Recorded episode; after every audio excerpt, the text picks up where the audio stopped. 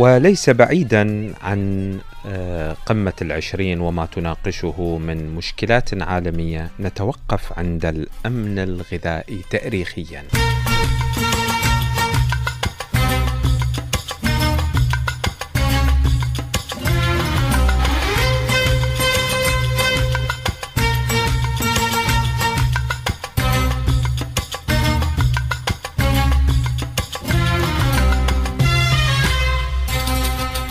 الأمن الغذائي كان يتعرض تاريخيا لهزات كبيرة، وإذا قمنا باستعراض تاريخي لبعض ما تعرض له الأمن الغذائي في زمن الخلافة الإسلامية لوجدنا الكثير من المعلومات التي تشير إلى هذه الحقائق، إذ ينقل مسكويه لما حدث سنة 320 للهجرة أن المجاعة فشت في عاصمة الخلافة العباسية بغداد حين منع القرامطة بقيادة أبو طاهر الجنابي غلات المزارع من نواحي بغداد أن تصل إليها مثلا.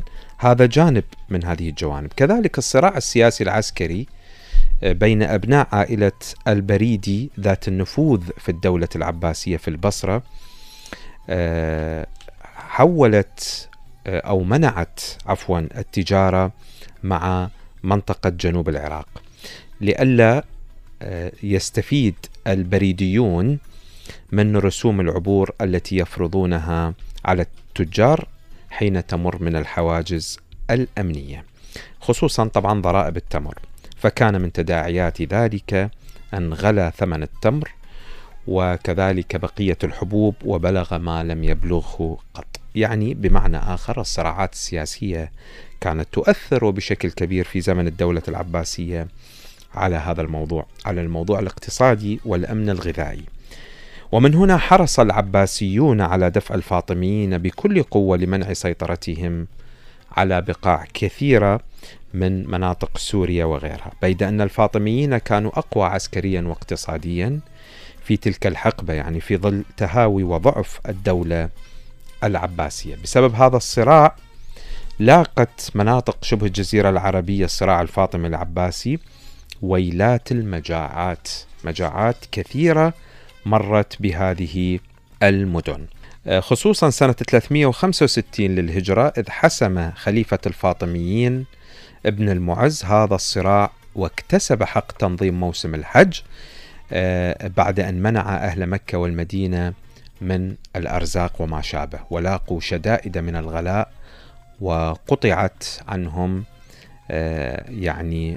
الكثير من الموارد التي تصل من مصر. فعندما قطعت الموارد من مصر استطاع أو ترك العباسيون موسم الحج لكي ينظمه الفاطميون. هذه وقائع تاريخية كبيرة على مستوى التاريخ العربي الإسلامي، احنا ما توسعنا على مستوى العالم. كذلك على مستوى العالم الصراعات وما تسببت به من مجاعات بين الحرب العالمية الأولى والحرب العالمية الثانية كانت واضحة وكبيرة.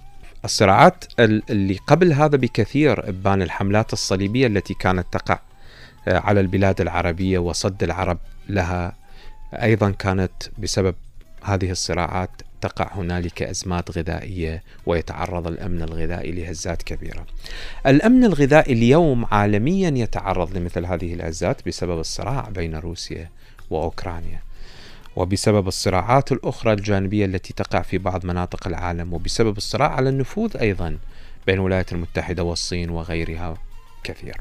هذه الصراعات كلها تؤثر بشكل أو بآخر على سلاسل الإمداد عالميا وكذلك على وصول الحبوب خصوصا القمح إلى البلدان النامية، البلدان الفقيرة، لأن احنا نعرف أن خريطة القمح تخرج من البلدان المنتجة له إلى البلدان الكبرى في الغرب لكي تحول القمح إلى منتجات كثيرة وكبيرة ثم تقوم بتصديرها إلى دول العالم الثالث بأضعاف أثمانها. هذا يؤكد سيطرة الدول الرأسمالية الكبرى على الأمن الغذائي عالميا. عبد الخالق كريم ومزيد من التفاصيل. يشهد العالم اليوم موجة غلاء ضخمة مصحوبة بتحذيرات أصدرتها هيئات دولية من أزمات غذائية قادمة ستسبب مجاعات في العديد من الدول الفقيرة، وذلك جراء الصراعات الجارية في بقاع عدة من العالم، وخاصة الحرب الروسية الأوكرانية وانعكاساتها السلبية على حركة التجارة والتبادل السلعي وسلاسل التوريد والإنتاج الغذائي، مما قد يهدد بوضع دولي يقارب الأزمة الاقتصادية العالمية. والواقع أن أشد تحد يمكن لأي دولة مواجهته هو تحدي الإطعام من الجوع أو الأمن الغذائي، فهو أكبر عوامل انهيار الدول من داخلها، حين يسمح للاضطرابات الاجتماعية والسياسية بأن تتمدد في أرجائها، وقد تدفع تلك الظروف إلى سقوط الدولة في الفوضى فتصبح دولة فاشلة. وهناك من الدول من يصمد بصعوبة وإجراءات قاسية. عندما ضعفت الخلافة العباسية بعد مقتل الخليفة المتوكل، أصبح قطع المؤن إجراءً ثابتاً بين المتنازعين ضمن تكتيكات الصراع السياسي، بحيث كان كل طرف يمنع مرور التجار والقوافل من مجال سيطرته إلى مناطق خصمه. فحين اختار القادة العسكريون الأتراك تولية المعتز بالله ابن المتوكل منصب الخلافة سنة 65 و800 للميلاد، سعوا لإجبار عمه المستعين بالله على تسليم السلطة إليه، وكان من أدواتهم في ذلك منع الغذاء عن مدينة سامراء، حيث كان يقيم المستعين بالله باعتبارها عاصمة الخلافة آنذاك. ولتنفيذ مخططهم هذا، أمر أولئك القادة بجمع السفن ومنع الميرة أن تنحدر إلى سامراء، ومنع أن يصعد إليها شيء من الميرة من بغداد. وفي المقابل، استخدم أنصار المستعين في بغداد السلاح نفسه، فأغلقت أبواب بغداد على أهلها، فاشتد عليهم الحصار، فصاحوا الجوع الجوع. ويتحدث الذهبي في تاريخ الإسلام عن صراعات السنة نفسها وما عاناه الناس فيها من مجاعة مطبقة لم يسلم منها حتى نساء قصر الخلافة، فيذكر: كان الغلاء العظيم ببغداد وأكل أهلها الميتة، وكثر الأموات على الطرق، وعم البلاء. خرج الحرم من قصر الرصافة يستغيثون في الطرقات: الجوع الجوع. وفي سنة 945 للميلاد، تمرد الحمدانيون على البويهيين الذين استولوا على بغداد ذاتها، فأمروا قبائل الأعراب بقطع الميرة والأعلاف عن بغداد، فارتفع سعر الخبز في معسكر البويهيين حتى غدا الخبز عندهم كل رطل بدرهم وربع، طبقا لابن الاثير في الكامل. هذا بينما كان الدرهم يكفي لشراء 5 أرطال في معسكر الحمدانيين. كما تأذت المزروعات بسبب تسلط الجند على الغلاة وحصادهم لها، مما تسبب في بقاء السعر مرتفعا رغم وجود الغلاة بسبب نهب الأعراب. وتضررت الحياة الاقتصادية في بغداد وتجارة الأغذية سنة 75 و900 للميلاد، لقطع الحمدانيين حكام الموصل الميرة عن بغداد بقوة السلاح، وبسبب ذلك غلى السعر ببغداد، وثار العيارون والمفسدون فنهبوا الناس ببغداد، وامتنع الناس من المعاش لخوف الفتن، وعدم الطعام والقوت بها حسب ابن الأثير.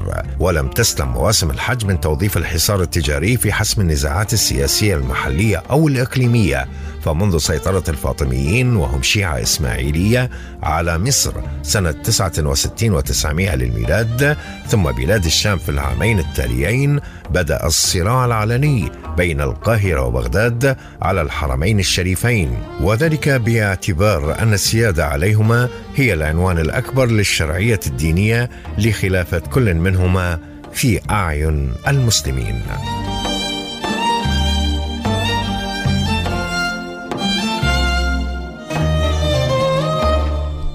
ويورد ابن الجوزي في المنتظم أخبار موجة شديدة من ارتفاع الأسعار في العراق وقعت سنة 448 للهجرة، واستمرت لأعوام لاحقة حتى استولى القائد العسكري التركي أرسلان على عاصمة الخلافة العباسية بغداد، وأقام الدعاء على منابرها للسلطة الفاطمية في القاهرة. يقول ابن الجوزي عن هذه السنة: انقطعت الطريق من القوافل، وذلك بسبب النهب، فكان الناس يجلبون أموالهم تحت الحراسة بالأجرة، ويجلبون الأغراض الأخرى فيبيعونها في بغداد.